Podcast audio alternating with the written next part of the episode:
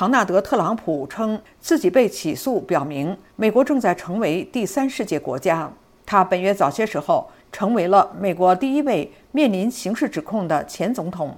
不过，许多其他国家都起诉过前总统，包括亚洲最生机勃勃的民主政体之一——韩国。请听志远分享美国之音驻首尔记者站主任、东亚地区事务记者加洛发自韩国首尔的报道：从特朗普刑事案谈韩国总统被起诉传统。志远，好的，陆阳。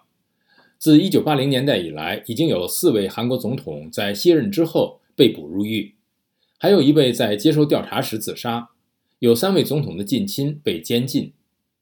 尽管韩国有这样的动荡，但是韩国的民主制度幸存了下来，而且据一些全球排名显示，甚至与许多西方国家相比，在许多方面发展得更加兴旺。但是，美国有可能会像韩国那样监禁一位前任总统吗？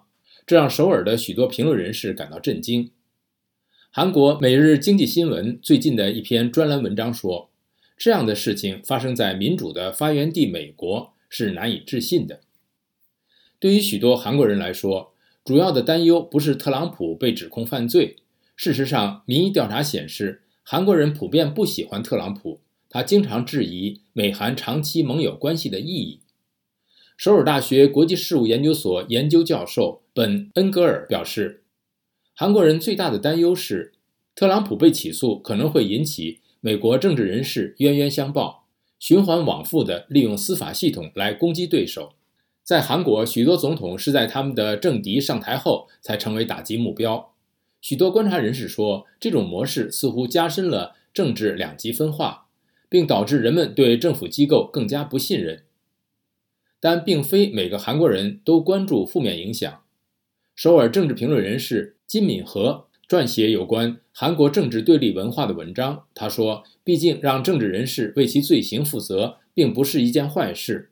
韩国总统明显违法的例子有很多。”他举了前总统李明博和前总统朴槿惠的例子。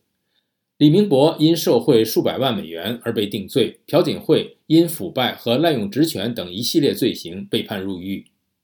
几乎没有人质疑韩国政治有可能会狠毒无情，但该国民主制度的核心要素仍在发挥作用。韩国定期举行选举，尽管竞争激烈，但符合国际标准。选举之后是权力的平稳过渡。根据《经济学人》智库2022年的一项调查，韩国是顶尖的民主政体，世界排名第二十四位。比被认定为有缺陷的民主政体的美国高出六位。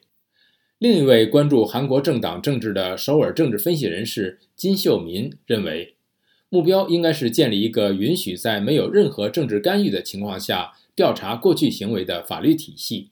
他说，调查前总统不应自动被视为政治报复。在金秀民看来，特朗普被起诉不仅仅意味着风险，反而也是一个揭露可能原本。会被忽视的违法行为的机会。陆阳，感谢志远分享的美国之音记者加洛的报道。从特朗普刑事案谈韩国总统被起诉传统。